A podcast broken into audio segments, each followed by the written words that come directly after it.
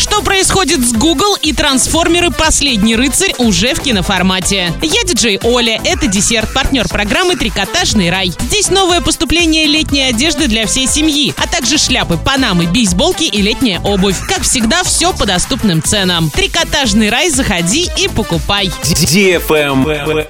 News. Google очень странный предмет. У одних он работает, а у других нет. Итак, российские пользователи, в том числе жители Оренбургской области, жалуются на блокировку сайта google.ru. Об этом люди сообщают в социальных сетях, публикуя скриншоты экранов. В едином реестре запрещенной информации значится, что доступ к сайту ограничен по решению Федеральной налоговой службы. При этом процедура внесения в список заблокированных сайтов произошла еще 14 июня 2016 года. У некоторых провайдеров сайт пока работает и проблем с поиском информации не возникает. Глава Роскомнадзора Александр Жаров сообщил, что блокировка связана с тем, что у ресурса был настроен редирект на сайт букмекерской конторы. После обнаружения этого операторы начали блокировать сайт. Жаров добавил, что блокировка не была ложной, но проблема была быстро решена. Неизвестно, о каких конкретно материалах сайта идет речь. Представитель Google пообещал прокомментировать ситуацию позднее. У нас все работает, и мы летим дальше.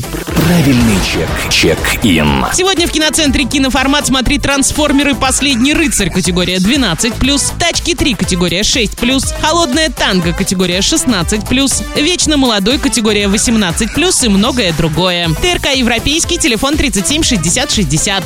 Электронный друг диджея Оли. Игровое кафе «Корона» только в июне новые игры и всегда заряженные джойстики ждут тебя на Станиславского 85Б.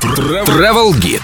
2 июля около деревни Дворцы Дзержинского района Калужской области будет проходить исторический фестиваль «Стояние на реке Угре». Он посвящен событиям 1480 года, переломному моменту времен противостояния монголо-татарскому игу. Посетителей фестиваля ждут реконструкторские бои, интерактивные программы и театрализованные постановки, а также ярмарка. Организаторы разделили площадку фестиваля на три сектора. Лагерь Московской Руси, лагерь Большой Орды и развлекательная зона для посетителей. Первые две зоны представляют собой реконструкцию военных лагерей Московской Руси и Большой Орды, максимально приближенную к временам военных действий 1480 года. В исторических лагерях будут расположены площадки для посетителей, где можно будет познакомиться с жизнью и бытом воинов, их обмундированием, образцами вооружения. Развлекательная зона на фестивале будет включать в себя аттракционы, соответствующие эпохе и ярмарку. А на этом все. Напоминаю тебе партнер программы «Трикотажный рай».